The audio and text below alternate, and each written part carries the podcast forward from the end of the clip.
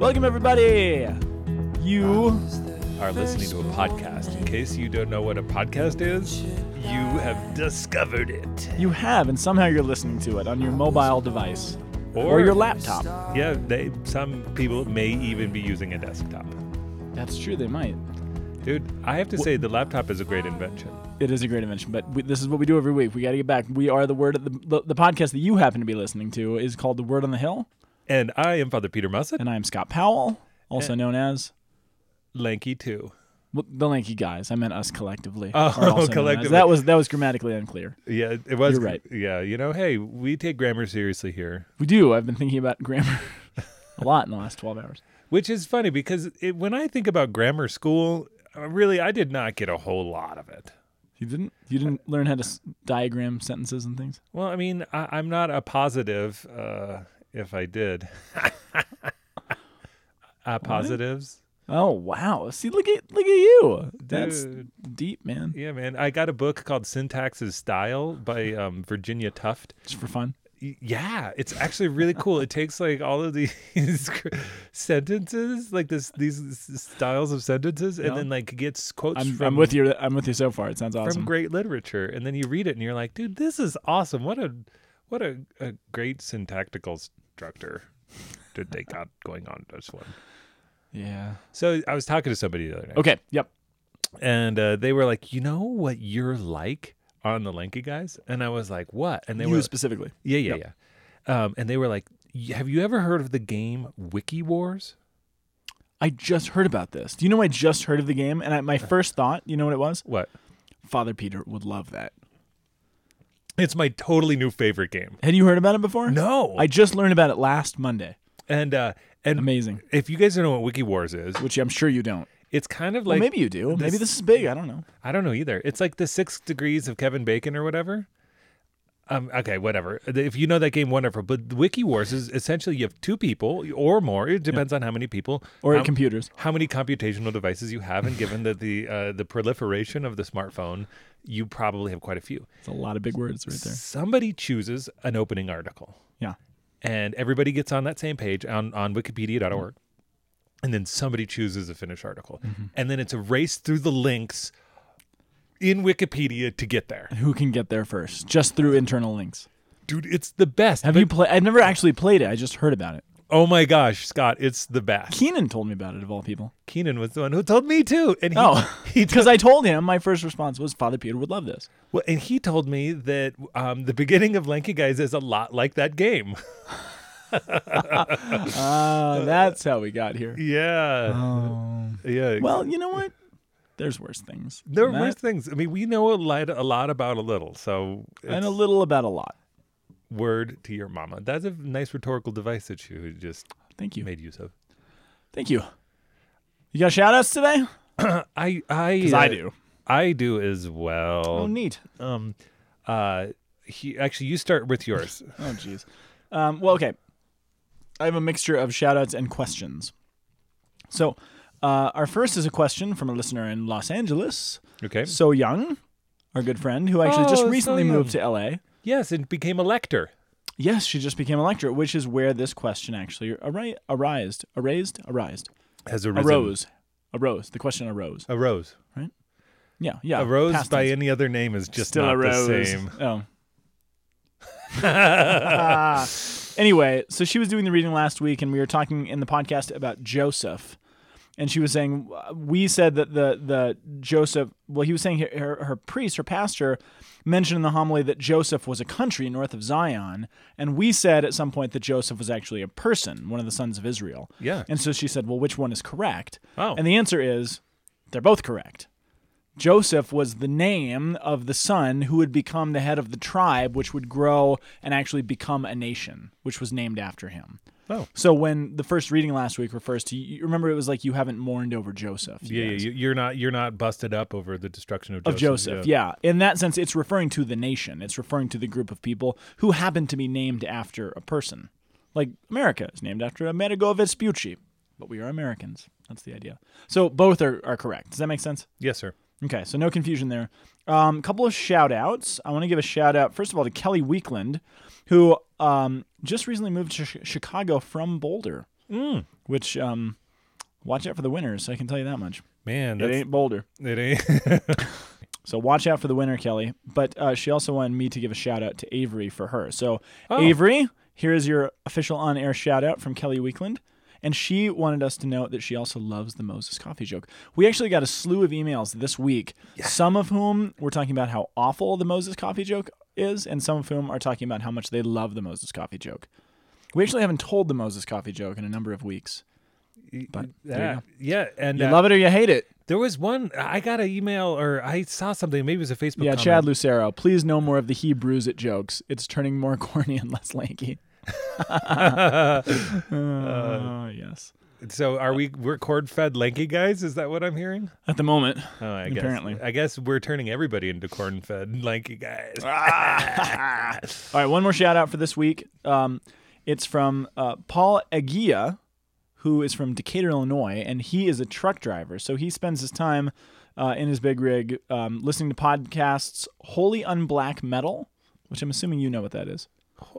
Um, no. Okay. I do not know what it is. Holy unblack metal and praying for 14 hours a day, which is awesome. And he loves the Lanky guys. He listens to us all the time. And he says, uh, what did he say? I think he said something uh, like, we're the best one ever or something like that. Dude, that's awesome. He- gets to live like the Benedictine ideal, ora and labora. I mean, like Sort of. he prays and, and works. Oh, totally. In, In in like a hermitage called his a little hermitage. yeah. Wow, that's cool. As but he he- had a question for us. Oh, Two questions. So, first of all, to Father Peter, he wanted to know what your favorite book is, or if that's too difficult, who's your favorite author?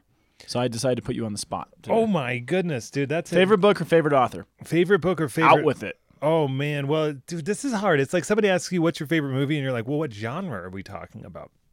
Like, You got to do the first thing that comes to your head. okay, That's the- why I put you on the spot. the, fir- the first thing that came to my head, and I bought it like a whole box of them to give to people, is um, John Truby, The Anatomy of Story. Was that the first thing that came to your head, or just the first thing you saw? No, no, it was the first. Okay, it was just right. It's on top of my book pile. which actually is a good proof that it is your favorite book. Okay, Yeah, and and I bought. I mean, this is the thing. This is what defines it for me. Is I bought a whole box of them. So like I bought Yeah. like twenty five copies. it's a great book. You gave me one. and just gave and I give it to everybody because it helps your ability to consume media and understand stories and things like scripture. Anatomy of a Story. It's a very good book. And he asked you actually asked the same question from me. And what's your favorite book? Well, I don't know. I hadn't thought about it until I just. so you put yourself on the spot? I, yeah, I kind of did. I, I mean, I want what I really want to do is is think of some great work of literature because I do really like literature. I love Russian literature. I love Dostoevsky. Yes. Um, I love Dostoevsky's The Idiot, which is his lesser known masterpiece. make- Everyone make- thinks of the Brothers Karamazov. Thanks, man. yeah. yeah. Ah. but I also really like the author Michael O'Brien. Oh, I really dig Michael O'Brien. He's got El- Father Elijah, Sophia House is Cry a freaking Stone, amazing book. Island of the World. You know what I mean? Dude, Michael Island of the World is tough to read, though. Heads up, It is. it's Um, brutal. Eclipse of the Sun, Eclipse of the Sun. Plague Journal. I mean, Yeah. that's the thing is Michael O'Brien as an author, I would say I, I choose him literary wise. Um, th- theological, dude, I love N.T. Wright. I Oh yeah. I mean, if we're talking theology stuff, yeah, totally. and Dick Hays, Yeah. Richard Hays. Um, I also like the book The Stand, which isn't in any of those categories. Stephen King's The Stand. It's a very good book. It's very bolder. I know. This is the, Boulder is like the mecca that they all have to get to. This is where So, so this is our own kind of version of the stand right here, uh, the word on the hill with lanky guys, and which we're about to get into. here we go. So yeah, that's uh, that's a lot. I, I love that we have more and more shout outs. Oh, and- we and- also oh and John Kopp. I want to. Yeah, he's a he's a parishioner here, and Nice. he he was like, "Hey, I'm looking to get into the scriptures," and I was like, "Man, you should listen to the podcast." Yeah. And he he gave us uh, as he was reading, he said, "Double awesome." As he- Really? as he was listening to the podcast, he's You're kidding He me. said, "Double." we got awesome." a double awesome. Yeah, yeah. We also got uh, a message from Don Baselli, who I'm told usually skips over the first 15 minutes, but he said this week was really funny. And and I want to let people know that we're at about seventeen to nineteen hundred downloads a week, just in case you guys are wondering what kind of community is uh, Yeah. is is going on. Um, right now, we average just about two thousand downloads a week. It's really fun. That's- so you guys are out there somewhere. Yeah, you, And we love hearing, we love getting emails and stuff, hearing about where you are, where you listen to us, what you're up to. It's And- really fun. Yep. So our first reading today, Okay, so first reading is from Second Kings, Second King, chapter five. verse fourteen to seventeen. Very good. Uh, our sponsorial psalm is Psalm 98, 1, 2, and 3, and 3 and 4. One, is- two, three, three, four. That's like how you count off uh, for like a band. One, two, One, two, three, four. and then we got we're still in Second Timothy, uh, chapter two, verse eight through thirteen, and finally, Hi, Tim. hey Tim, bye buddy, good luck finding your dad. Dude, that's the Narwhal or the yeah, Narwhal. Thanks, Mister Narwhal. Thanks. It's from the movie Elf. It's, Dude, uh, I which love. I just watched the other day with my kids. that's a really good the one. best, It yeah. makes me want to eat spaghetti with M and M's and syrup. Yeah, my kids too. Uh, and then finally, we have Luke chapter seventeen, verse eleven through nineteen. I just got the, the, the diss on that. Thank you for that. I really appreciate. No, no, that wasn't meant to be a diss. It was a more. My kids tried to do it, and, and I had to deal with it. Yeah. yeah, sorry, that's it. They didn't like it though, thankfully. it. That was Luke 17, 11 to 19. in Didn't I case say that? Did I not say that? You did. it say was that, but scattered though. Uh, yeah, it, it got mixed in with the syrup and M and M's. Now, i- if uh, if this guy comes up to you and he says, "Hey, can you like take this package across the street?" You know what you say? Nah, man. Nah, man. I knew it. Uh, Namaste. Namaste. Um, you want to go out with me on Friday night? Namaste. Uh, sorry, we we have Father Peter's. Anyway, if you know it, you know it. If you don't, you don't. We and we're sorry that we subjected. If you know it, we're sorry for that too. Yes, exactly. Um, so there's a story. So we're okay. First reading. We're in Second Kings. Second Kings. Can So- you can you orient me on the second Kings because this is the, this is just the, about to. this is the period of kings because Oh man, because which is the Jerusalem worst. yeah they, they, there was a big problem in Jerusalem and they were saying hey we want a king like everybody else and the Lord is like what come That on That was back in Joshua though. Yeah but but, But then it, but then this leads into the Kings period Yeah, it's true. well, Well, I'm, I'm just checking to see if that's actually where we are you're totally right. Okay. But the King's period is very, very long. long long. But we're so okay. Quick, well, because you brought it up, quick recap on that. So there's this understanding of every, everybody who knows this stuff. Um, there's this moment when the people of Israel ask for a king. They say we want a king like the other nations have, and God and uh, I think it's uh, it's Samuel at the time, isn't it? Isn't he the prophet that God Shoot, speaking through? I think I it's Samuel. probably Maybe it's Joshua. No, it can't be Samuel. well I mean it's maybe it's in the book of Joshua so it would make some logical sense Anyway. Yeah, I don't know it doesn't matter. s- But the, the point is, um, the point is that oh, basically killing me. Well, no, this is the thing: is that it said, the point is the fact that he says if you want a nation, he's going to treat you like a king, and he's going to take all your stuff, and he's going to take a tenth of everything, and it's going to be horrible. Yeah, I mean the idea was though that, that so I mean some people read that though and think well Israel was never supposed to have a king. You know they're, they're not to have a king; they're to have God as their king, and that's true to a degree. But way back in the book of Deuteronomy, long before this ever happened, they actually got a list in Deuteronomy 17 of the instructions of what the king is supposed to be like. At which point in history they have a king. So the idea is God always intended them to have a king. Oh, The problem is when they ask, I think it's in the book of Joshua, they say, We want a king like the other nations. So it was fine for them to have a king. God was going to raise that up. That was sort of the plan. The key was what kind of a king that they wanted and what kind of a king God wanted for them. And so, what, like you said, when they say want a king like the other nations, the quick warning is, well, wait a second. What the other nations have is a king who's going to, you know, take your men to war and steal your women and overtax you and do all these terrible things and be corrupt. Da da da da da. That's what they got. They didn't get necessarily the king like God wanted them to have. They got a king like everybody else, and that's why the period that we're in is is super hard to deal with. So you have the kings, and there was remember, so it started with Saul, and then you had David, and then you had Solomon. It kind of goes from there. Um, and eventually, we've talked about this before. There was a big civil war in the kingdom. It was actually just after Solomon. It was Solomon's son was responsible for the civil war, and the kingdom split in two. Northern ten, ten- tribes. ten and two. Yeah, ten and two. Yep. which so northern ten, They, it was a driving force ten and two in, in history. Ten. Oh, that's good. Well done. thank you. Father Peter's been full of puns all morning. Oh, baby, I'm on it. So they split. Big civil war. Kingdom of the North, which is called Israel by for shorthand. They're the ten tribes of the north. They found their own kingdom.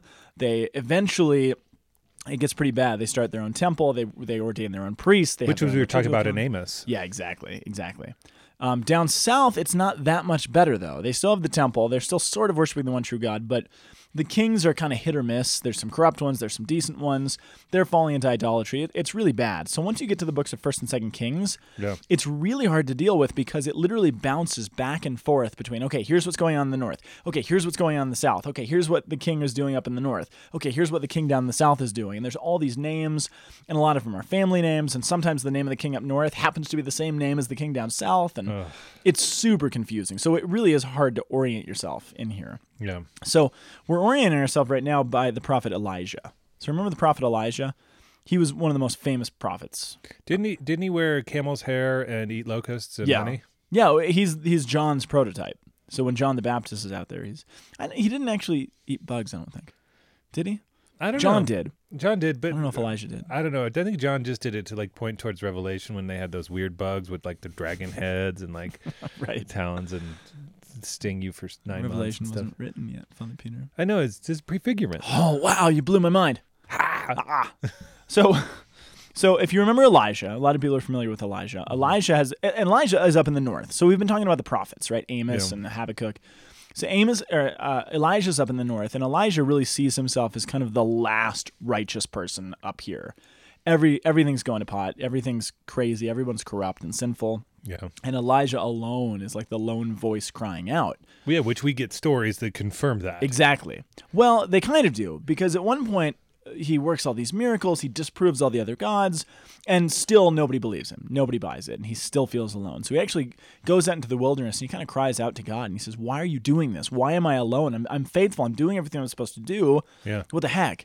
And God actually reveals to him that there's actually a couple thousand more out there. There is a remnant. He's not alone. There are Oh. faithful ones. They're kind of hiding. They're kind of tucked in the bushes, but there are more. And what's more, God says, I'm going to give you a companion to actually go with you. You'll have a disciple, so you're not going to be alone. You actually have a companion here. And that's a guy named Elisha. Companions on the journey. Yeah, dude. Alicia, which is which his name is spelled so funny that whenever you try to read Elijah and Alicia, it just jacks you up. Well, you know, it's because it's not pronounced Elijah. That's not actually what his name is. Oh, So in reality, his name is Elisha. Elisha. Elisha. Now, the reason we don't pronounce it that way is because people started reading this at Mass and talking about Elijah and Elisha, and nobody could tell the difference. So, because the scriptures were more proclaimed than they were read in Yeah. the early church, they actually changed the pronunciation to Elisha just to stress the I in a different way so it didn't sound just like Elijah. Oh, But technically, it's in Hebrew, it's actually Elisha. Elisha and Elijah, Yeah, it's confusing. dude. Super confusing. So, Shimon. Come on, everybody. so, so here we are, and eventually there comes a point where, and this is this is key to the story of Jesus and John the Baptist, where because John the Baptist is kind of a new Elijah. Jesus says this. Which is, I mean, he's just totally fulfilling the type. I Yeah, mean, exactly. And, and the prophecy was that Elijah was going to come first before the Messiah comes. before the and so- Messiah. That's in Malachi. Yeah. Yeah. Yeah. So um, where we are now in the story in Second Kings, so Elijah has now actually basically been assumed into heaven. We don't use that language. We reserve that for Mary, right? But essentially, he was carried off on a on a Fiery chariot, chariot. fiery chariot off to heaven, and everyone's like, "Oh, there he goes." Which, which was he, he? He turns to Elisha and he's like, "Hey, if this happens, then uh, you're, it's yeah, on." then you're in. Yeah, You're the one. And then he's like, "Whoa!" I there mean, it goes. Yeah, it's great. Well, it's so funny though. It happens at the Jordan River, so it's this moment. You know, if John the Baptist is kind of a, if Elijah was a was a prototype of John the Baptist, and that means Elisha is kind of a prototype of Jesus. Elijah did these huge miracles, and then mm-hmm. Elisha did double that. And so Elisha would then go on to multiply loaves of bread, raise people from the dead, clear lepers, and all this stuff. But he receives the Spirit to do all that at the Jordan River from Elijah. Hmm. And so if you have that background, then all of a sudden in the New Testament, when you see Jesus and John the Baptist, who's acting like Elijah, at the Jordan River, and then Jesus gets the Spirit descending upon him, he's going to go on from there, what? To multiply loaves of fishes, raise people from the dead, cure lepers, et cetera, et cetera. So he's taken the whole story and just kind of exploded it. Whoa! It's cool. Yeah, like it's a, it's it, it inverts, it like returns. Yeah, exactly. Whoa, it's neat. dude. That's awesome. I was I was talking to a Buddhist priest um, not too long ago, and and uh, we were talking. He brought up reincarnation, And I was like, well, I said the only kind of analog that we've got going to uh, your concept of, of reincarnation is really this notion of of the spirit of somebody Oh, sure. coming coming back. And I said, so so it's it's not like we believe that somebody is like incarnated again and like their soul happens to take new form and body, but Yeah. in fact it actually just it's the return in in like a shared spirit. It's like, man, you remind me of my uncle Jim with all his insane works, like. And you know, I love your Uncle Jim. and me too. And so I don't have an Uncle Jim, but um, uh, but that's that. And he was like, he's like, actually, that's what we believe. Yeah. He says, but we just talk Really? about it. Yeah, but we just talk about it in, in some ways so that those who This is kind the of- Buddhists. The this is the Hindus would be more uh, a more explicit understanding of what we think of as reincarnation. yeah, right? they, they're like, no, you're kind of just coming back in the spirit of. So you can see a, a, a, a, a worm, and you can say that really reminds me of my aunt Susie. Sorry. That's the same spirit. Oh yes, we all know the spirit of Aunt Susie. Yeah. All right. So anyway, um, so where we are now in the story? Which, by the way, we don't believe in reincarnation. No, Just- we don't. We I don't was just, believe I just want to make sure that, that, that that's just to clear. clarify. Just to clarify. All right. So where we are now in Second Kings five, Elijah is now ascended into heaven, or he, he's gone into heaven. He's been taken How up. do we refer to that? Just He's taken up. Taken up. Okay. Because there's no real uh, there's no clean way to say it. We don't know what state he was taken in. The technical term Because- is taken up in a fiery chariot into the cloud. yes, because heaven wasn't opened. Oh right. Good point. So so he just kind of did. He just rode the chariot around for a around while. in circles. he Oh, did a nice man. spacewalk, dude. What is that called when a plane can't land and it has to keep circling around an airport? Um, it's called um, can't land. No, it's gonna. It's called something, isn't it? holding we pattern. have to. holding pattern. No. We have to taxi. No. We have to pretend that we're going to land, Isn't but not there a actually term for this? I don't know. That doesn't matter. Okay. So anyway, Elijah is now gone up in his vehicle, and it's on fire, and Elisha is now in his well, dude. The like fiery chariot. It's a rocket ship. rocket ship. Dude, the aliens came and took him and launched him into heaven. It was the first launch. and they shot him back for the transfiguration. They did. It was so sweet. Here you go. Dude, they took him back they just beamed him. Their technology advanced in, a, in over those hundreds of years. That's why Peter wanted to build a booth. That's right, because they were they were trying to communicate with the aliens. All right, we gotta we gotta get back to business here. I'm right. sorry that I'm being so no, it's good. It's good. All right, so where we get the story. So I was looking at this yesterday, and we get the story of Naaman, who is uh, a big, powerful Samaritan guy. okay. and he's going to be healed by Elisha. It's this great story. But I read it and I was like, okay, that's kind of a neat story. But I, then I went back to the beginning of chapter five and kind of figured, out, okay, what's going what's going on here? And this is where I wish we actually got the whole story because the whole story is really really fascinating. Um, so at the beginning of chapter five, what it says is this guy Naaman, Naaman, was the commander of the king of the army of the king of Aram. Uh, Aram, we don't hear much about. There was a there's another reference in First Kings about this battle that Assyria had with Aram back in the 18, 800s. By the way, this is somewhere near the B, the early 800s time frame wise. BC. BC. So the Northern Kingdom hasn't fallen yet, but it will soon. Okay. Okay. So uh, there's this guy. He's a very powerful military person. He's probably living in in the region of Israel or, Okay. or around it somewhere. Okay. And um, let's see. So he was a great he was a great man in the sight of his master. He was highly regarded. Oh, and this is I, I thought interesting. It says he was a highly regarded man because through him the Lord had given victory to Aram. He was a valiant soldier, but he had leprosy. And I just thought that was really, really fascinating because this is a pagan king or a pagan army. Some guy, he's not Israelite, he's not Jewish or anything else. But it actually says the Lord gave him victory over his enemies, which I, read that, you know, the ancients always saw this as um, this reminder of the overall sovereignty of God. That, you know, even in the midst of all this stuff where we're kind of focusing on Israel, God is not just the God of Israel. God is the God of all. And here is this tiny little, just kind of almost, you know, minute little reference point to look, God actually is granting victory to whoever he chooses to because he's at work in the other nations. Because he drives history. Yeah. I just found it fascinating, though. The semina verbi, the seeds of the word, are present in all cultures and all times, preparing for Christ. Exactly. Exactly. It's really fascinating because it's just tucked in there. That the Lord gave him victory. That's awesome. Yeah. So so there he is, and he has leprosy. So it's this great man who has a problem. He's a leper. That's bad. And it says in verse two, um, it, it kind of backtracks and it says bands from Aram had gone out and taken captive a young girl from Israel. and she served Naaman's wife. So here's this Israelite woman. And there, there's probably minor skirmishes, even though there, there's no huge war right now. Yeah. You know, they're always battling over territory and borders and stuff. So this Israelite girl, which means a northern kingdom girl, Okay. has been taken uh, captive into Naaman's family. He serves, she serves his wife. And I love the faith. th- This is another reminder for Elijah that he's not alone up there. There actually is faith in Israel because this this girl says, she says to her mistress, verse three, if only my master would go and see the prophet who is in Samaria, he could cure him of his leprosy. And she's referring to Elisha. So first of all, there's this this um, sign of faith from this girl. She still has faith. She recognizes that guy is from God. But the other thing is that not only does this girl realize that guy, that prophet over there is from God, Yeah. but she's being so generous with the people who have taken her captive that she actually wants to extend God's mercy and healing to her captive, her to her slave master, basically. Which it, it's all this whole story. I think is just remarkable. Dude, it busts me up actually. Yeah. So if you just go to him, he's going to heal you. It's going to be good. So he went he went uh, he went up to Israel, and it says before before I go to this this prophet, he decided to go to the king of Israel. And be like, hey, you know, here, pay homage a little bit, you know, and find where this guy is. So he goes to the king of Israel, and he he says he says, hey, I want to find this guy who I think can heal me of my leprosy. And the king of Israel flips out, and he oh, tears his robes. Oh my And he says, Am I God? Can I kill and bring back from the dead? Why do you send someone to me to be cured from your leprosy? I can't do that. And he thinks that this guy's trying to pick a fight. And actually says he's trying to pick a quarrel with me. It's some other military leader.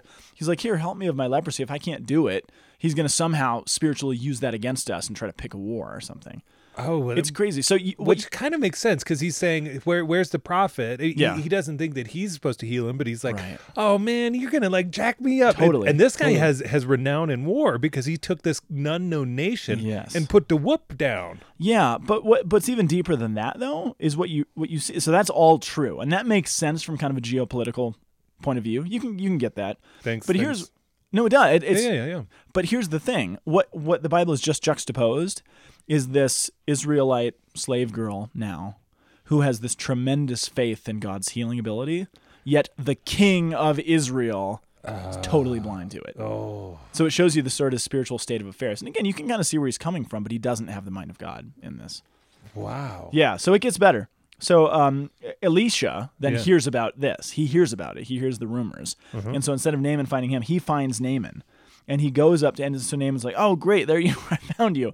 He's like, what do I do? I need to be healed. You know, I believe that your God can do it. And he's like, "Dunk." He's like, "He's like, let's go swimming." Well, he says, go and dunk yourself in the Jordan River seven, Seven times. times. And do you remember Naaman's response? He's like, "Come on, dude. There's so much better rivers from where I'm Yeah. from." He's like, "This, this, the Jordan." He's like, Yeah. "This sucks." He says, This is stupid. He's like, If I'm just going to do it in a river, I've got better rivers up there. The Jordan is muddy and mucky and dirty.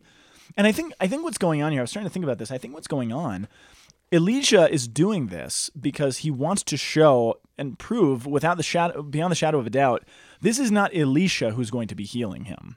Because I think that's what this guy's expecting. He's expecting kind of a magician Yeah. who can kind of, you know, wave his hand over him and he'll heal him. Yeah. And Elisha's like, no, that's not what God does. I'm just a messenger. It's Yeah. not me who's going to be healing you.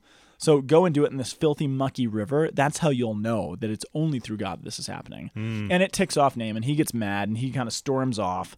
And uh, his people are like, hey, you know, um, maybe you should give this guy another chance. Basically, they go up and they say, "My father, if the prophet told you to do some great thing, wouldn't you have done it? If he told you to stand on your head, you know, on your hands and and done this thing, you would have done it."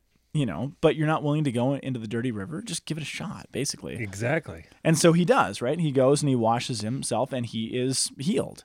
And Yes. in this, this miraculous moment. It's just a fascinating story because despite himself, despite his own doubts, he does it. And then he's like, oh, crap, this is this is it. Your God has done this. But look at what happened. So even if his intentions were off, which Yes. they kind of are, his intentions are kind of selfish. But um, Well, but before before yeah. before this, see, it's seven times. I'm pointing. So, um, so the seven times. Would he have understood the Hebrew context of sevens oneself, of, of the of the Yeah. contextualization to say that um, that there's some sort of covenanting taking place in the middle of this? I mean, even though that he's a Yes. pagan from Aram, Oh yeah, yeah. Because remember, seven is not simply seven was not just an Israelite concept. I mean, in, in ling, it's a linguistic concept. To seven yourself is to be complete or to be totality. It's to enter into covenant in anybody. So I think hmm. the idea of seven as covenant was a little bit more universal than than just. It's a Hebrew term, so you'd have to know Hebrew to get it. But if you knew Hebrew, then you're like, oh, that's a covenant. So I mean, gosh, I mean, the king of Israel could seven himself to the king of A- Aram, Yes. right? And it's a it's a political thing. It's a covenant. So there is the sense of covenant relationship. Basically, this guy understands if I go and do this, I'm swearing myself to this guy's God. I'm- he's willing I'm to do it. worship because Yeah. he's because he's like, dude, I, Yep. what else do I got to do? Yeah, and he's willing to do it. Yeah. And so then he, but he has this. So even if his intentions might be off, that simple act of humility, God accepts it, and He changes him, and he has this massive conversion. And um, Naaman says, "Oh, he wants to give. He wants to give Elisha an offering. You know, give him this money." And again, to Elisha's point, he's like, "No, I didn't do this. This is God's work. I don't need your money. I mean, this is." This is God doing this. And so, what does he say instead? He said, Okay, if you won't accept, please let me, your servant, have two mule loads of earth. Isn't that funny? That's like I love it. It's so awesome. Do you know why he says that? Well, let me finish the line. Two mule loads of earth, for I will no longer offer holocaust or sacrifice to any other God except to the Lord. And that says Yahweh in the Hebrew. Do you know why he wants two mule loads? I don't. Earth? I mean, like, Because it's weird, isn't it? I mean, I, I've been to Chimayo, so like, I've gotten. Where's that? It's in New Mexico. They have like sacred dirt. Is that where the spire, the stairs? Uh, no, that's in Santa Fe. Oh, The sacred dirt is at a at a different place in Chimayo. Oh, it's, in, okay. it's in New Mexico, but um, but yeah, I mean, like, I don't know. He probably wants to go and like worship on the dirt or something.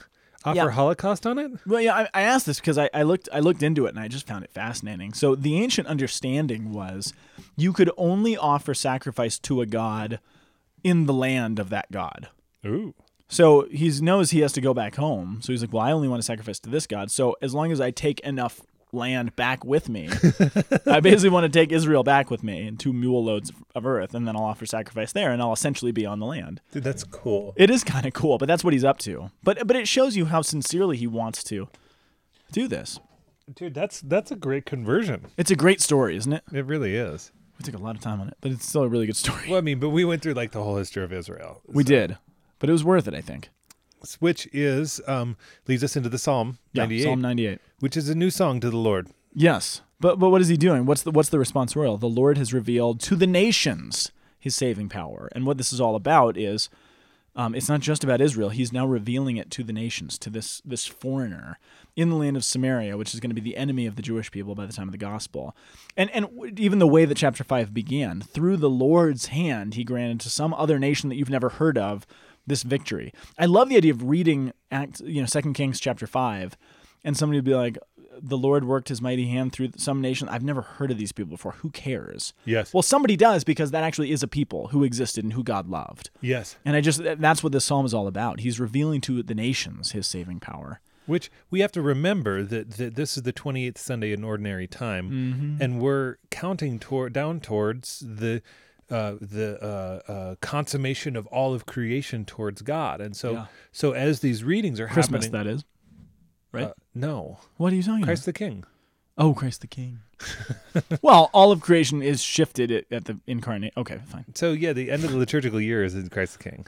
Well, and then the beginning of the liturgical year is Advent. Yes, sir. All right, you're right. Fine. So You're right. That's why we're counting down towards this moment, and so these Right. readings are, are like Right. uh, Right. uh, saying all of a sudden we're in this moment where it's like as as uh, creation as uh, salvation history gains steam. Yeah. It's all about drawing in the nations. Yes, It's- exactly. It's about bringing in the uh, the uh, the folks who Yeah. are not uh, the covenant people, who Right. are intended to be the covenant people, the atheists and the weirdos, and not to say atheists or weirdos. I'm sorry, Well, like- atheists and the weirdos. and uh, the weirdos. Yeah, yes, yeah, for sure. exactly. So the new song the new song is good. is good.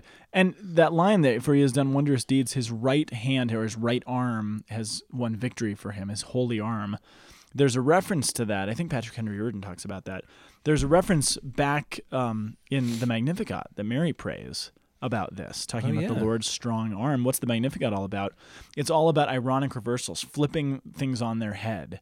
In other words, pagan nations coming and flocking into the family of God, the, the lowly being raised up, the mighty being brought down, you know, all Yeah. of these things. So it, it reminds me of the Magnificat Mm-hmm. in the way that Mary is basically what Mary's doing in the Magnificat is giving you a quick crash course in salvation history and what God has actually done for the nations over time, which was totally unexpected, which is just as unexpected as a little peasant girl being a virgin peasant girl about to bear the Son of God to the world.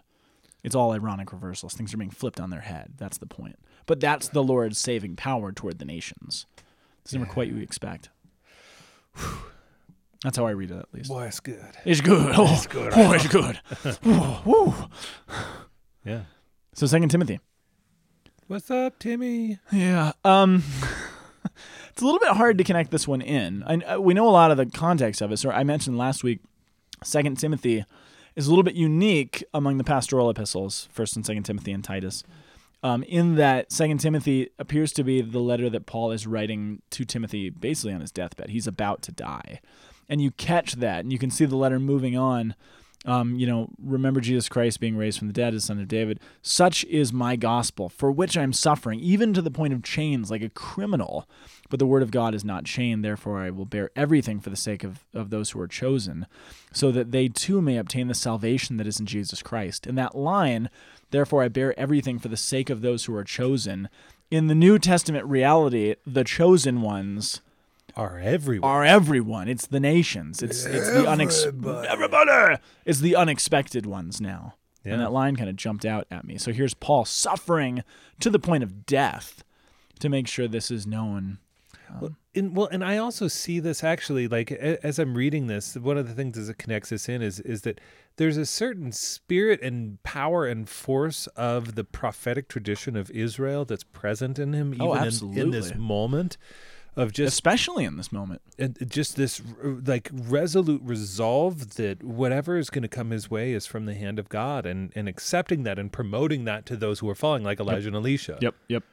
Yeah, totally. Yep, yep, yep, yep, yep. Yep, yep, yep, yep, yep, yep. Telephone, telephone. Oh yes, those were my favorite guys in Sesame Street. Me too. Those guys, they still bust me up what big they? time. Oh, they're so funny. What were they called something? Yep, yep, Yep, yep, yep, yep, yep, yep, yep, yep, yep, yep, yep.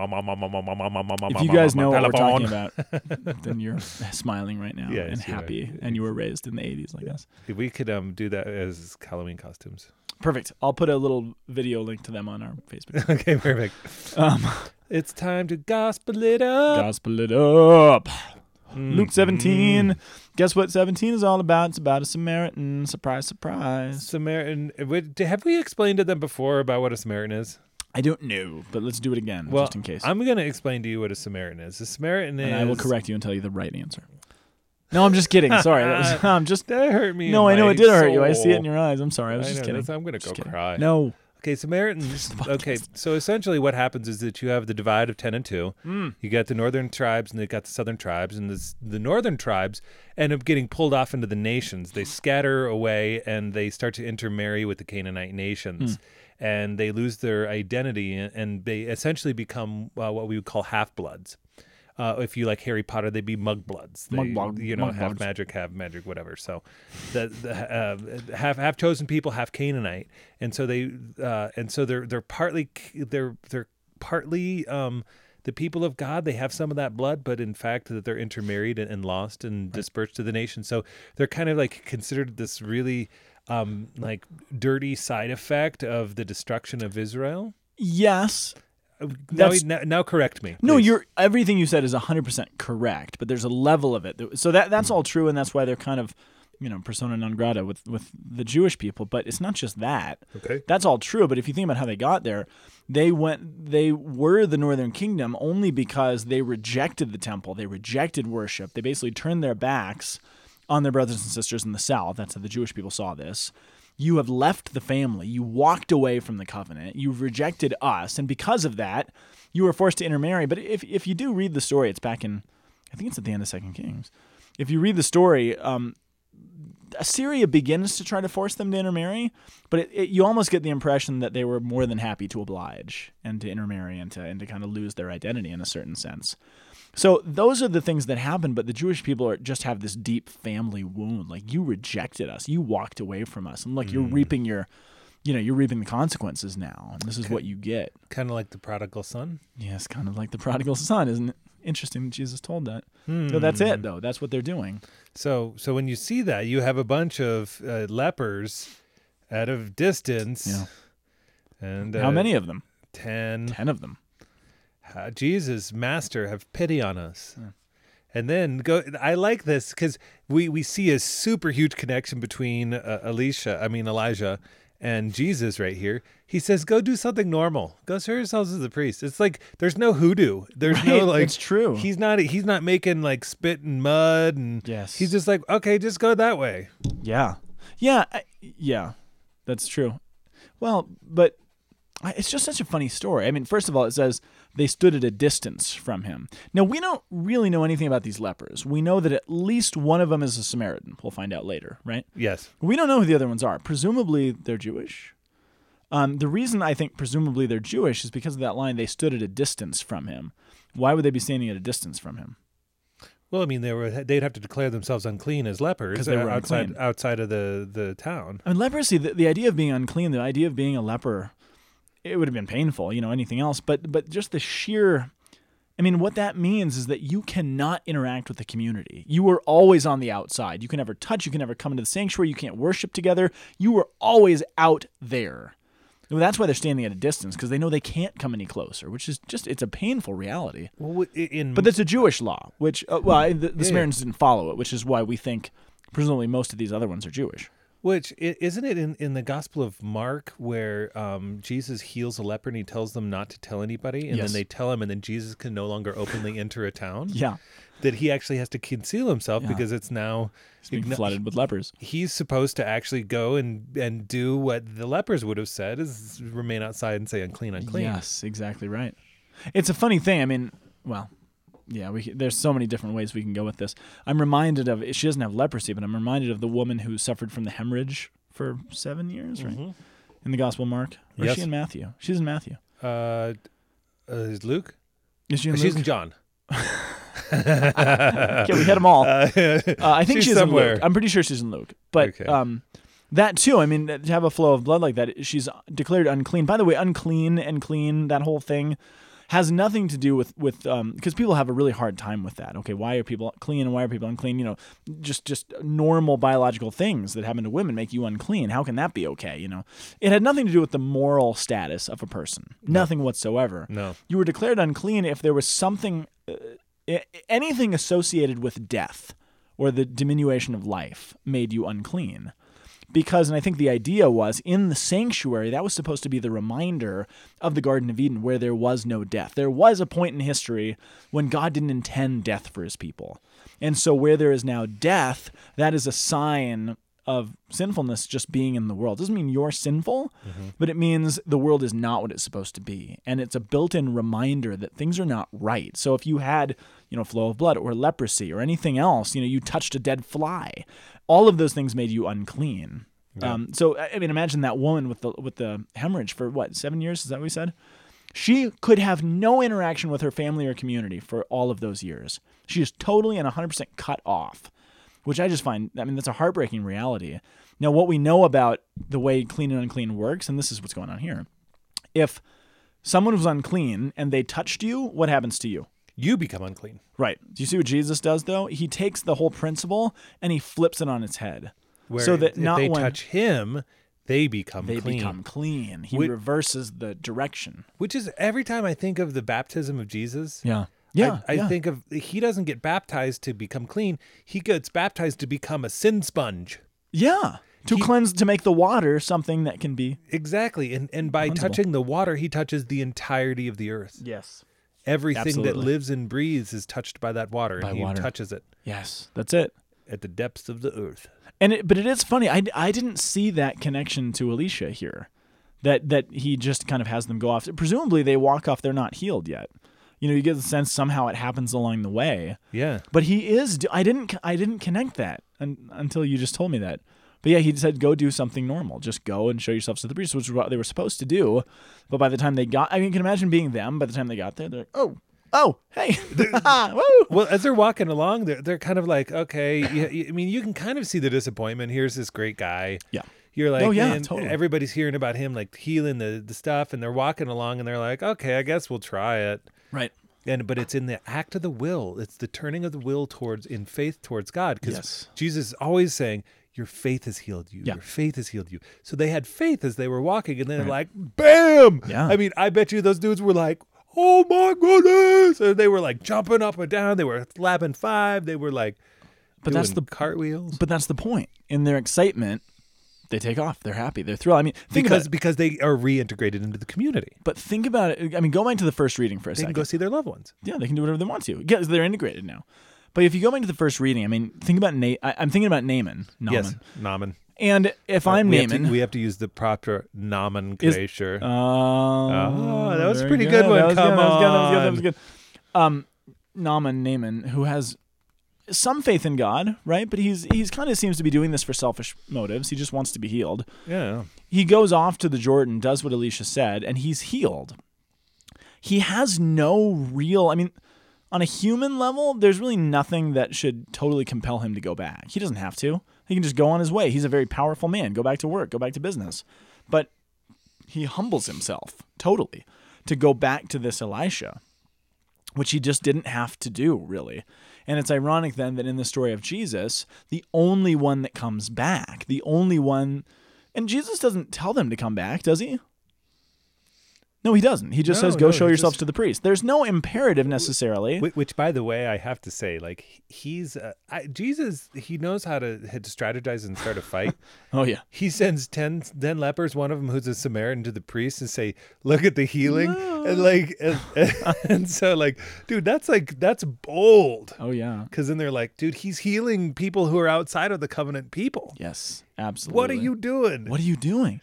But that's where it's so profound that the only one who comes back is even more so the one who really had no imperative to come back. Mm-hmm. But it's his faith then that saves him. And it's it's this it's him and Naaman. They're in the same boat in a lot of ways. It's these people that they didn't really know. They hadn't learned these things. He didn't even really have to go to the priest. He was a Samaritan for Pete's sake. Yeah. He didn't have to do any of these things, but he does, and in humility he comes back, and he he submits himself to Jesus. It's just yeah, it's really powerful. And this is the new song. I mean, this, Yeah. this is the thing is that is that Which the- rhymes with the old song.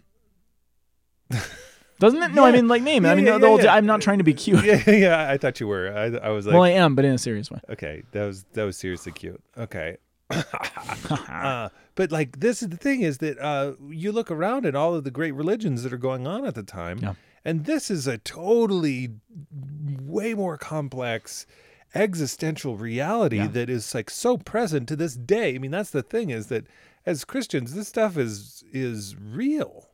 Yeah. And um and I was trying to understand why 10 and why the 9 and 10 and and I couldn't get there. I, I don't I like and so this is a, po- a question that I want to pose to you out there.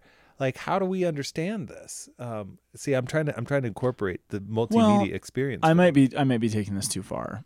Okay, But I, I hear ten. I'm thinking about the first reading. I'm thinking about the Northern Kingdom. I'm seeing ten tribes who sort of cut themselves off from the life of the Jewish world. These are ten people who are cut off through their leprosy from the life of the community. Oh, There is a connection there. So it's a covenantal expression of the reincorporation of the ten, Maybe. because that's the whole thing. That's the whole point. Like that. That's Jesus's work. Is he's actually trying to say, um, all of Israel. I'm going to reconstitute Israel. I'm going to bring all of Israel back. Yeah. But the but they become intermarried. They're dispersed. So the only way to actually bring all the tribes back is to gather the whole Everybody world. else as well. Yep. And so, so in some ways, this is also a judgment on the other nine tribes. At, Yeah. at the same moment, it's saying, "Are you going to come back too?" Totally. because Yeah, because because there's actually space for them to come back. Yeah. Well, actually, not in this particular moment, but as you're reading that in the new Right. in the new covenant in the New Testament, Yeah. Booyah, Yeah. dude, this is a man. This has been rich. This is good. This is why I was so excited this morning. Yeah, No kidding, man. You got that was some good dance moves you, you had. All right, we got to wrap it up. So thanks for listening, everybody. We will be back next week as always.